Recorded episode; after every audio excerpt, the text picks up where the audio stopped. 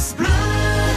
7h57, l'histoire du jour de Bruno Beurrier. Ça va être peut-être un tout petit peu people aujourd'hui, on va voir cela. Bruno Beurrier. Oui, bonjour. Il ne vous a pas échappé. Samedi dernier, donc en l'église Notre-Dame-des-Flots du Cap-Ferré, Monsieur Raphaël Lancré-Javal et Mademoiselle Laura Smith se sont dit oui devant Monsieur le curé. Les cloches ont sonné sous un magnifique soleil capien, mais elles n'ont pas pu sonner à toute volée. Je m'explique. Notre-Dame-des-Flots a été construite entre 1956 et 66 grâce à son curé de l'époque, le père Robert Marco, et son architecte le Raymond Morin. On pourrait penser que les cloches forment un joli carillon de cloches plus ou moins grandes et lourdes en bronze. Il n'en est rien.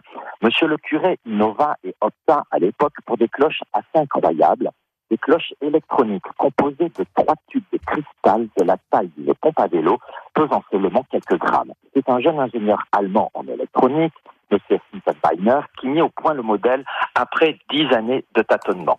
Les donateurs de leur financement devinrent les parrains et marraines des trois cloches. La première reçut M. et Mme de comme parrain et marraine, la deuxième le docteur Karl et Mademoiselle Liès. Quant à la troisième, elle n'a eu qu'une marraine, la CGF, l'Action catholique générale féminine. Les cloches sont installées en 1962, mais très vite elles sont remplacées sur les conseils de son concepteur par des cloches en quartz.